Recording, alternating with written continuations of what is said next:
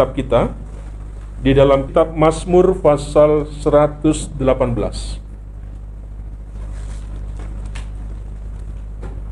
Mari kita akan membuka Mazmur 118. Kita akan membaca ayat yang ke-24 dan ayat yang ke-25. Mazmur 118 ayat 24 dan ayat 25 mari kita akan membaca uh, bersama-sama. Demikian bunyi Mazmur Tuhan. Inilah hari yang dijadikan Tuhan. Marilah kita bersorak-sorak dan bersuka cita karenanya. Ya Tuhan, berilah kiranya keselamatan Ya Tuhan, berilah kiranya kemujuran. Inilah hari yang dijadikan Tuhan. Marilah kita bersorak-sorak dan bersuka cita karenanya. Bapak Ibu yang dikasih Tuhan,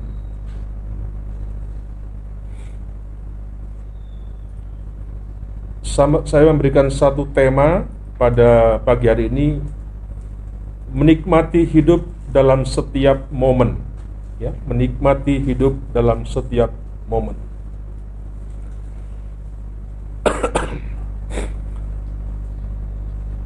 Saya mengutip satu peribahasa yang mengatakan demikian. Ke mana pikiran itu pergi manusia mengikutinya Ke mana pikiran itu pergi, manusia mengikutinya. Bapak Ibu, ini berbicara tentang kekuatan daripada pikiran. Ya. Nah, artinya apa dari peribahasa ini? Ternyata Bapak Ibu, pemikiran kita itu yang memimpin kita. Yang membuat jalur kehidupan kita dan pikiran kita yang mengarahkan tujuan yang akan kita capai.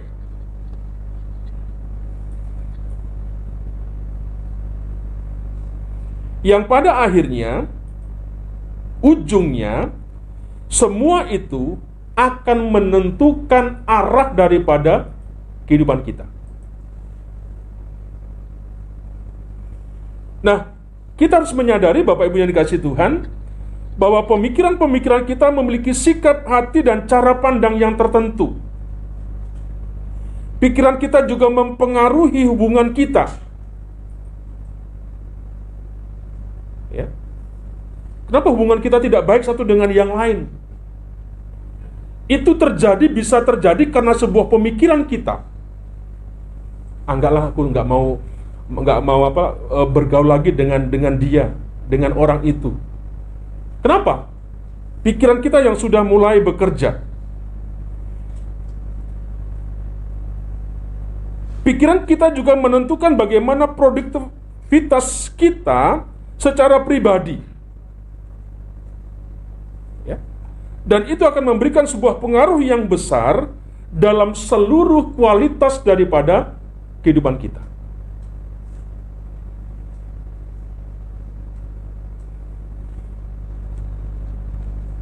Sebab itu Bapak Ibu, sebenarnya dalam beberapa hari, dalam beberapa minggu saya memberikan sebuah tema tentang sebenarnya berbicara tentang sebuah kekuatan daripada pikiran.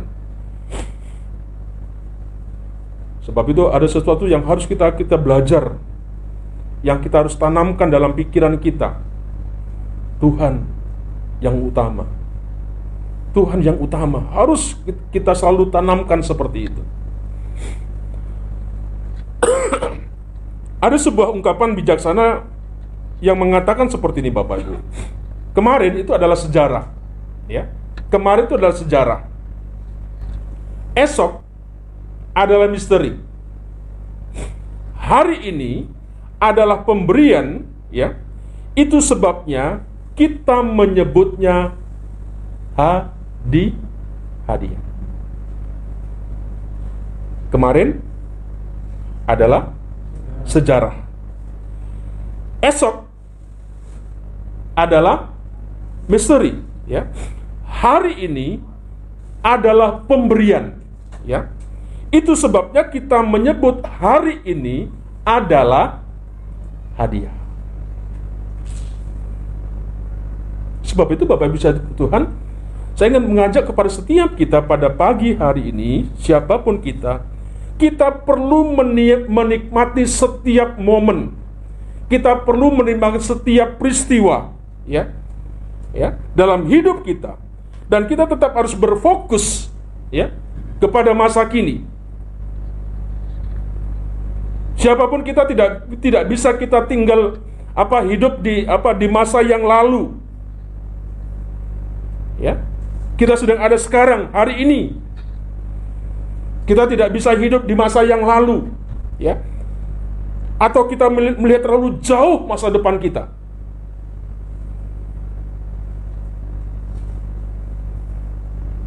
Bagaimana nanti anak saya, anak saya kalau gede, sekarang dia masih kecil, tapi sudah diurus seperti seperti itu. Ya. Nah, kita perlu menyadari bahwa masa kini adalah satu satu pemberian Tuhan saat ini. Sebab itu jangan sampai peristiwa ini yang dikatakan hari ini yang merupakan hadiah itu jangan sampai kemudian menjadi sia sia-sia. Sebab itu Bapak Ibu Tuhan jangan pernah menjadi terlalu sibuk untuk menikmati setiap aspek dalam kehidupan kita. Rasanya apa pun keadaan kadangkala itu tidak membuat kita itu menjadi nyaman. Ya, terimalah sukacita, sur surgawi. Kita ini bersuka cita ketika uang kita ada, ya, kita bisa senyum-senyum. Coba lihat wajah kita sudah mulai tanggal-tanggal muda begini. Ya kan? Hmm? Coba yang gajian lihat tanggal-tanggal muda gitu, wajahnya beda-beda. Ya, tapi kalau sudah pertengahan, ya sudah mulai kelihatan seperti itu ya nah Bapak Ibu jangan pernah menjadi terlalu sibuk untuk ya menikmati setiap aspek dalam kehidupan kita coba kalau kita bertanya dalam diri kita secara pribadi Bapak Ibu coba jawab dalam kehidupan kehidupanmu secara pribadi seberapa besar Bapak Ibu benar-benar dapat menikmati hidup sekarang ini. Ya. Seberapa besar Bapak Ibu Saudara bisa menikmati hari ini, waktu ini. Apakah kita bisa menikmati hidup ini sangat? Atau mungkin kita bisa menjawabnya kita sedikit? Sedikit.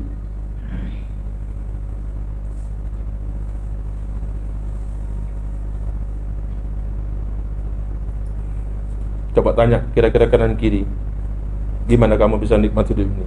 Banyak? Sedikit? Atau itu sama sekali? Luar biasa apa habis? Ya. Nah, Bapak Ibu yang kasih Tuhan, saya ingin mengajak dalam situasi yang yang apa ya? Saya saya mengikuti berbagai Zoom, pertemuan, webinar dan sebagainya kondisi sekarang ini tidak sepertinya sulit untuk selalu berbicara tentang sebuah kesedihan. Ya. Bicara tentang sesuatu yang tidak ada sebuah kepastian. Ya.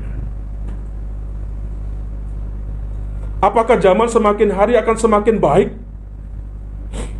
Apakah ketika corona tidak ada tidak ada si, si yang lainnya? Apakah vaksin ini menjadi menjadikan sebuah jawaban untuk kita terbebas dan sebagainya? Bapak Ibu, sesuatu yang sesuatu yang rasanya apa ya? Dan banyak hari-hari ini orang membuat menjadi galau. Banyak orang yang tidak bisa menikmati akan hari-hari yang Tuhan selalu berikan seperti ini. Sebab itu rasanya perlu untuk kita merenungkan apakah kita bisa, apakah kita benar-benar dapat menikmati hidup yang hari ini Tuhan berikan kepada kita.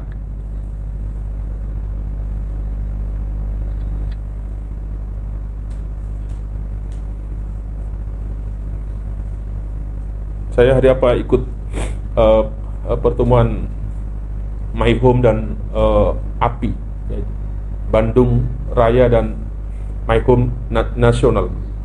Bicara ke depan tentang tentang setelah corona itu akan akan seperti apa. Bagaimana nanti manusia pada pada pada apa masa berikutnya seperti apa. Ya.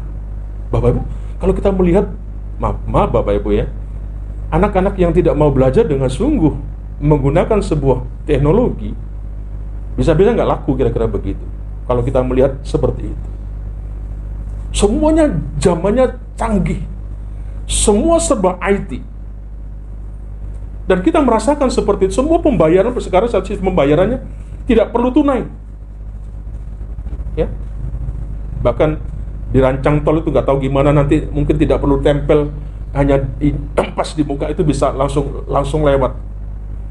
Otomatis Bapak Ibu apa yang terjadi? Ya, makin banyak pengangguran. Semua mungkin banyak pabrik nanti yang pakai robot. Itu gambaran-gambaran yang yang di apa di, dianalogikan depan seperti itu. Ngeri begitu. Nah, bagaimana dengan anak-anak yang tidak mau belajar, tidak mengikuti sebuah perkembangan seperti itu? Ya. Nah, apakah kita bisa menikmati akan akan hidup ini? Bapak Ibu sudah kasih Tuhan, apakah kita percaya bahwa Tuhan kita, Tuhan ingin kita itu menikmati akan hidup? Tadi pujian kita menghantar. Apa? Terima? Sukacita. Surgawi. Ya? Apakah kita percaya bahwa Tuhan ingin kita ini menikmati hidup? Bapak Ibu, kalau kita membaca, kita kalau kita menyelidiki akan akan Alkitab Bapak Ibu, pasti Tuhan tentu ya. Bahkan dari sekehendak Tuhan bagi kita supaya kita ini menikmati setiap momen ya setiap kesempatan dalam kehidupan kita. Mari kita akan melihat apa yang dikatakan oleh oleh uh, Salomo dalam kitab Pengkhotbah pasal yang kedua ayat 24.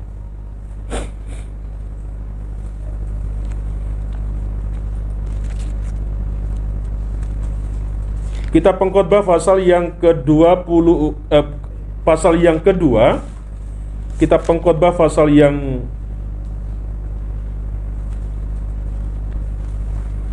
kedua ayat yang ke-24. Pengkhotbah 2 ayat yang ke-24. Coba perhatikan apa yang dikatakan Salomo di situ. 2 ayat 24. Dikatakan tak ada yang lebih baik bagi tak ada yang lebih baik bagi manusia daripada makan dan minum dan bersenang-senang dalam jerih payahnya. Aku menyadari bahwa ini pun dari tangan Allah. Ya. Tak ada yang lebih baik bagi manusia daripada makan dan minum dan bersenang-senang dalam jerih payahnya. Aku menyadari bahwa ini pun dari tangan Allah.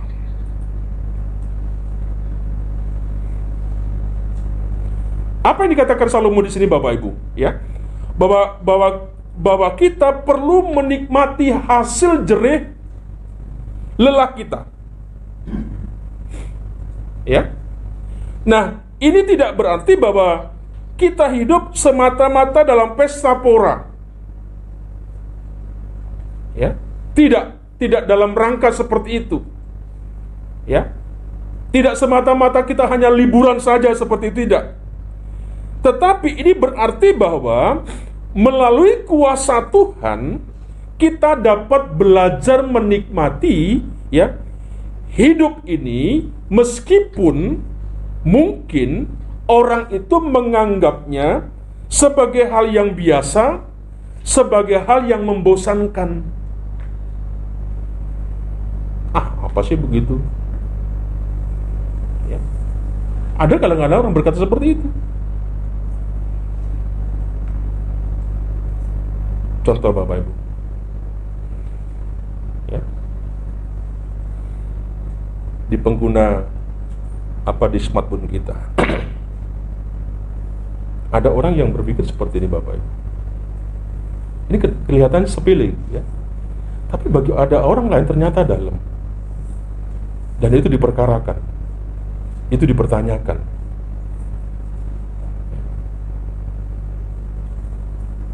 Apa itu?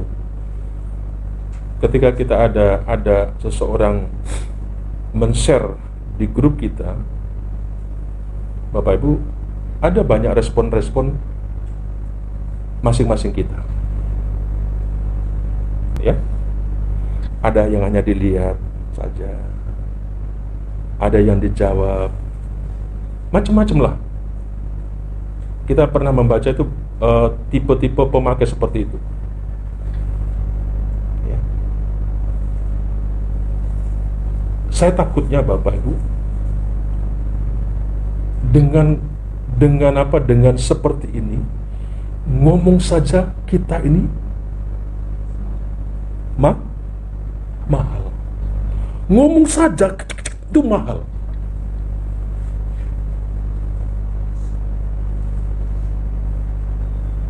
Oh bagi kita itu, itu biasa. Tapi ada bagi orang lain yang mempertanyakan seperti itu.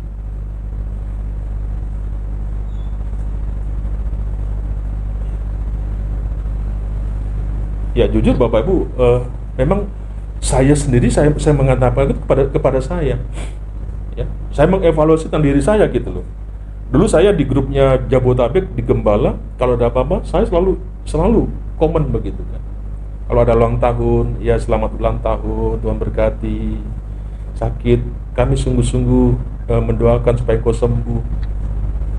Tapi kadang-kadang tidak kita hanya lihat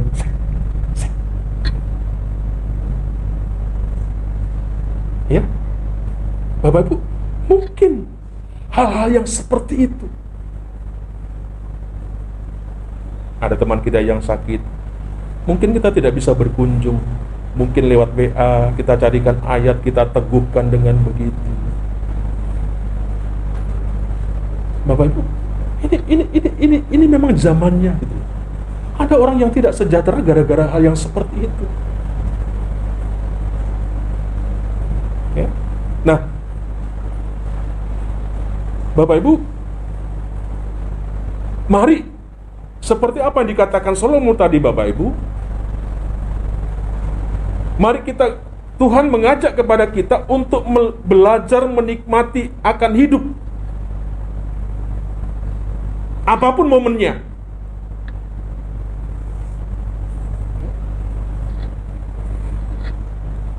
Bapak Ibu saya tidak tahu bagaimana dengan uh, dengan kita. Sepertinya Bapak Ibu banyak orang yang memiliki mentalitas itu bertahan. Ya. Dalam sebagai besar kehidupannya. Apa maksudnya Pak Pendeta? Ya. Banyak orang ya, sebagian besar ya, yang memiliki mentalitas bertahan dalam sebagian besar kehidupannya. Contoh dalam rumah tangga. Kenapa kenapa kamu masih masih masih berkeluarga dengan si A si B? Apa jawabannya? Apa jawabannya? Bertahan. Ya. Kalau bisa saya pergi dari kehidupan. Alasannya hanya banyak. Ya, ada anak. Kan begitu kan? Kalau tidak ada anak, ya. Bapak Ibu, kadang-kadang mentalitas kita hanya bertahan saja. Kita tidak tidak punya mentalitas untuk menikmati apa pun momennya, apa pun sikonnya, apa pun kondisinya seperti itu.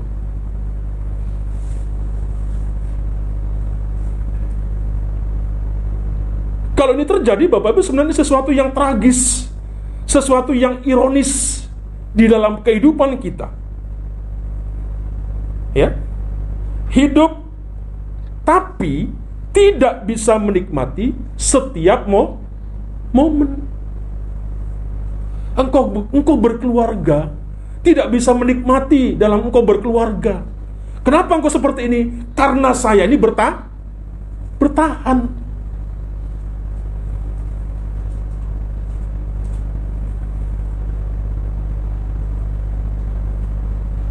Mau mati? Enggak. Mau hidup? Enggak. Ya. Sama. Banyak bisa-bisa kita aplikasikan. Tetapi Bapak Ibu, sungguh menjadi sesuatu yang ironis kalau kita punya mentalitas hanya bertahan. Tidak bisa menikmati hari-hari yang Tuhan berikan kepada setiap kita.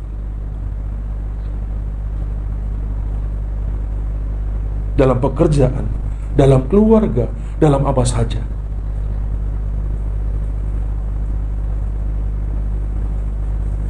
Jadi majelis kapan bubar kira-kira begitu.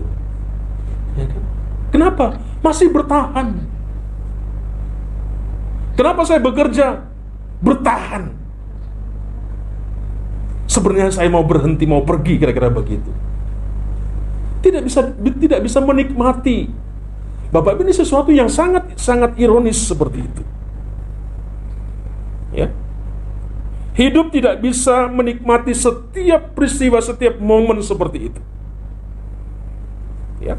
Memang Bapak Ibu ada hal-hal yang lebih menyenangkan bagi emosi kita dibandingkan dengan yang lainnya, ya. Tapi kita harus belajar Bapak Ibu dikasih Tuhan untuk bisa menikmati hadirat Tuhan di dalam segala hal yang kita lakukan, yang segala sesuatu hal yang kita kerjakan. Mari kita belajar untuk mengingat ya. diri kita sepanjang hari ya. Coba kita mengingatlah dengan dengan apa dengan sesuatu yang uh, seba, sepanjang hari ya. Bahwa Tuhan menyertai kita. Kita masih dimungkinkan yang seperti ini dan dan dan, dan sebagainya sebagainya. Dan momen itu, ya Bapak Ibu, yang kita miliki sekarang ini, itu adalah pemberiannya Tuhan. Gitu. Tapi kembali tadi, kenapa kita tidak bisa bersuka cita? Karena mentalitas kita, mentalitas bertah, bertahan daripada menikmati sukacita. Hari ini makannya lagi tempe, tahu, ikan asin. Ya. Bapak Ibu, mari saya ingin mengajak kepada setiap kita di situasi masa pandemi yang sulit seperti ini. Saya ingin setiap kita ini sebuah sebuah momen dalam kehidupan kita yang kita tetap untuk bisa kita nik nikmati. Aduh pak, hari ini hujan. Aduh pak, panas. Ya, kira-kira begitu kan? Mau hujan, mau panas, mau apa pun, mari kita nikmati. Inilah satu pemberian Tuhan kepada setiap kita. Ingat Bapak Ibu kasih Tuhan, semua itu sudah dikatakan Yesus. Ya, Tuhan Yesus sudah mengatakan semua itu. Yesus sudah membayar harga yang yang mahal supaya kita umatnya bisa menikmatinya. Yesus sudah lakukan itu kepada kita. supaya ada sukacita. Ya.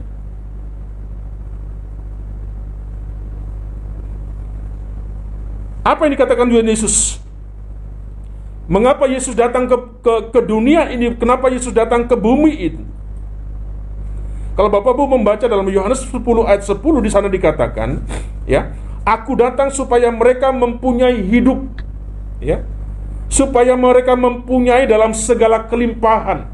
Itu perkataan Tuhan Yesus. Perhatikan dalam Yohanes pasal yang ke-15. Mari kita lihat Yohanes 15. Yohanes 15 ayat yang ke-11. Yohanes 15 11 15 11 Semuanya itu kukatakan kepadamu supaya sukacitaku. Sukacita siapa? Sukacita Tuhan ya. Ada di dalam kamu ya. Dan sukacitamu menjadi pe penuh. Bapak Ibu ini sebenarnya yang menjadi kehendak Tuhan. Ini yang menjadi kemauan Tuhan kepada setiap kita ya. Supaya sukacita daripada Tuhan ya. Supaya sukacitaku ada di dalam kamu dan sukacitamu menjadi pe penuh.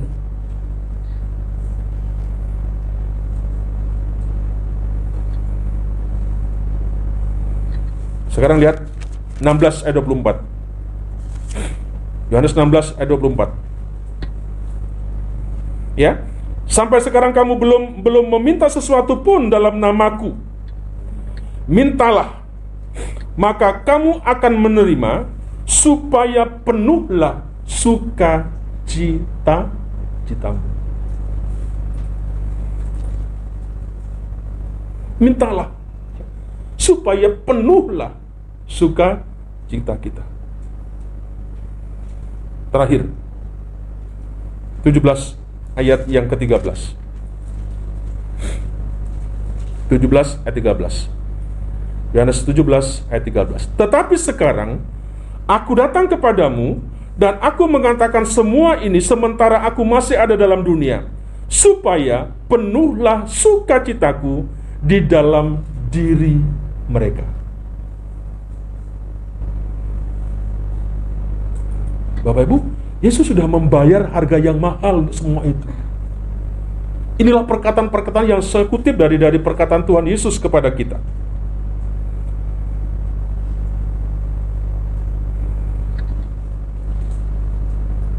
Bapak Ibu, Saudara, kalau Yesus mengatakan demikian, ya, kalau Yesus memanjatkan doanya demikian tentang keinginannya, Bapak Ibu, supaya kita ini memiliki sukacita, bagaimana kemudian kita ini meragukan?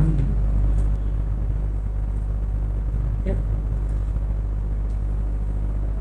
Bagaimana kita sebagai umat yang meragukan apa yang menjadi sesuatu yang diminta Tuhan, sesuatu yang Tuhan kehendaki bagi setiap kita?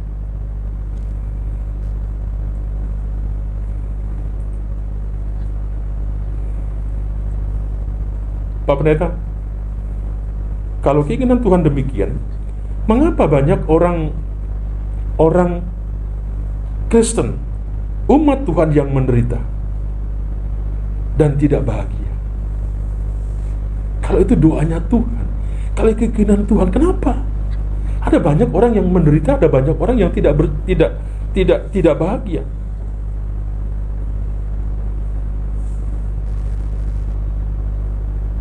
mungkin ya, Bapak Ibu ini disebabkan karena kita gagal untuk menetapkan pikiran kita untuk menikmati hidup ini.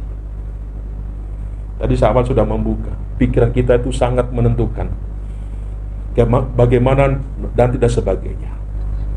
Mungkin inilah yang menjadi satu menjadi salah satu faktor penyebab kenapa kita menderita Kenapa kita tidak bahagia? Gagal dalam menetapkan pikiran kita untuk menikmati akan hidup ini. Ya.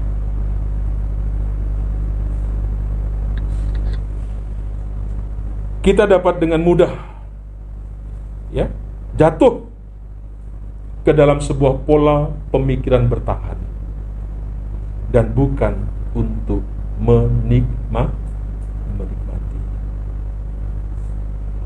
Saya berharap tidak ada di tempat ini anak-anak kita muda yang kemudian menyesal. Ya. Sebenarnya saya ingin jadi anaknya Pak Pendeta. Saya ingin jadi anaknya itu daripada saya jadi anak jadi anak uh, keluarganya sini. Saya berharap tidak seperti itu. Sehingga kita tetap bertahan.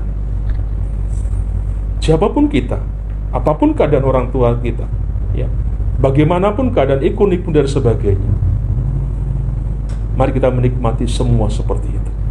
Karena Yesus sudah sudah mengajarkan itu yang Tuhan mau. Bapak Ibu, Saudara, mari kita belajar. Inilah mungkin yang menjadi faktor, salah satu faktor yang menyebabkan kenapa kita menderita, kenapa kita tidak bahagia, kenapa kita tidak bisa menikmati akan kehidupan yang momen yang Tuhan selalu berikan kepada setiap kita. Ya. Bapak Bu, ini sebuah pola pikir yang baru yang membuat kita bisa menikmati hidup yang mungkin belum pernah uh, sebelumnya kita alami. Ya. Semakin kita menikmati hidup, Bapak Ibu, semakin kita mudah untuk bisa menikmati. Ya. Jadi saya mengajak kepada setiap kita pada pagi hari ini, mari mulailah hari ini dan jangan menundanya.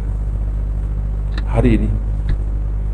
Tadi Bu Pendeta pagi-pagi sudah putar khotbah. Hari ini. Hari ini Jangan menunda. Apa yang kita perlu renungkan? Apa yang kita perlu katakan berulang-ulang? Katakan dalam dalam diri kita secara pribadi.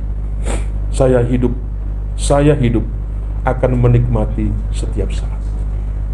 Tidak ada kesempatan-kesempatan yang lain yang bisa masuk, virus-virus yang masuk tidak ada. Saya hidup akan menikmati setiap saat. Nah, salah satu cara Bapak Ibu untuk menolong kita untuk bisa menikmati setiap saat adalah mari kita belajar apa itu dengan mengambil waktu untuk mengingat semua yang kita kerjakan hari ini. Ya, mari kita kita kita ambil waktu untuk kita mengingat ya tentang apa yang kita akan kerjakan hari ini. Mari kita bersyukur kepada Tuhan atas tuntunan bagi kita. Kita bisa melewati semuanya. Ya. Dan atas apa yang yang mungkin Tuhan izinkan terjadi untuk kita lakukan. Kalau kita melakukan kesalahan, kita dapat belajar dari kesalahan itu. Ya. Dan kemudian kita menjadi putus asa, kemudian kita menjauh tapi kita belajar. Kenapa? Kok kok begitu ya? Ya. Mari kita kita belajar daripada kesalahan yang kita buat. Jika kita beroleh kemenangan yang besar, kita mengingat yang demikian. Ada salah menjadi sebuah renungan. Hal yang besar kita juga mengingatkan kepada setiap kita. Kalau ini yang kita lakukan Bapak Ibu, ada sebuah perenungan waktu kita untuk kita bisa merenungkan entah itu pagi, entah itu entah itu siang, entah itu malam. Kalau itu kita ambil waktu untuk itu Bapak Ibu, maka kita akan bisa membuat kita menikmati setiap momen. Bisa menikmati setiap momen lagi, lagi dan lagi seperti itu. Terakhir, apa yang menjadi kesimpulannya Bapak Ibu? Kunci untuk menikmati hidup ini ya. Satu, ingatlah ya bahwa setiap hari yang kita sia-siakan tidak akan pernah kemba kembali. Setiap hari yang kita sia-siakan itu tidak akan pernah kembali. Pastikanlah pribadi lepas pribadi Bapak Ibu bahwa setiap hari yang kita lakukan atau yang kita jalani itu tidak akan sia sia. Engkaulah nanti yang menuai apa yang engkau tabur. Entah itu yang baik, entah itu yang buruk, bukan orang luar, tetapi engkau sendiri yang akan menuainya.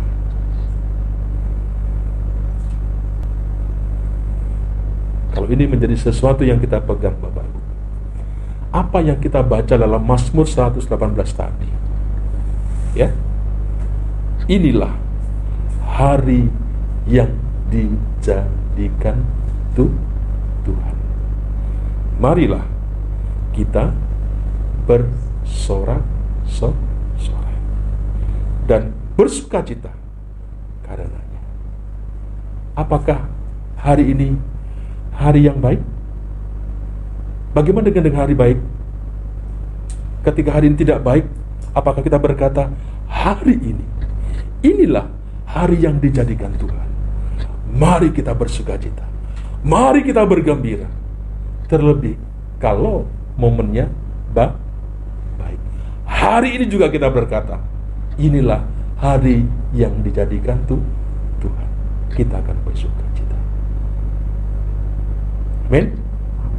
Mari kalau di masa pandemi seperti ini jangan sampai kita kehilangan sukacita. Kita tidak ingin kehidupan kita seperti orang-orang dunia. Ingat Tuhan sudah membayarnya semua itu. Tuhan sudah mendoakan itu untuk setiap kita supaya sukacita Tuhan ya itu ada dan penuh dalam kehidupan kita apa pun itu momennya. Mari kita nikmati. Ingat, Bapak Ibu, tidak bisa terulang. Siapa pun ada yang di samping kita, itu kesempatan yang tidak boleh kita sia-siakan. Ya, apa pun lah mereka, jangan sampai kemudian disia-siakan. Kalau tidak, nanti pada waktunya kita akan menjadi menyesal. Kita akan menjadi apa namanya ungkapan yang memprihatinkan. Kenapa ya? Dulu sama dia saya tidak pernah baik. Ketika tidak ada, ketika jauh, kemudian mulai kita bermacam-macam seperti itu. Biarlah firman Tuhan hari ini mengajak kepada setiap kita. Mari Bapak Ibu dikasih Tuhan kita bisa menikmati hidup dalam setiap momen yang ada di tengah-tengah kehidupan kita. Mari kita berdoa. Kita katakan dengan penuh semangat, dengan gairah, Bapak Ibu, saya ingin mengajak sebagai doa kita, satu pujian kita di hadapan Tuhan. Hari ini, hari yang dijadikan Tuhan. Hari ini hari ini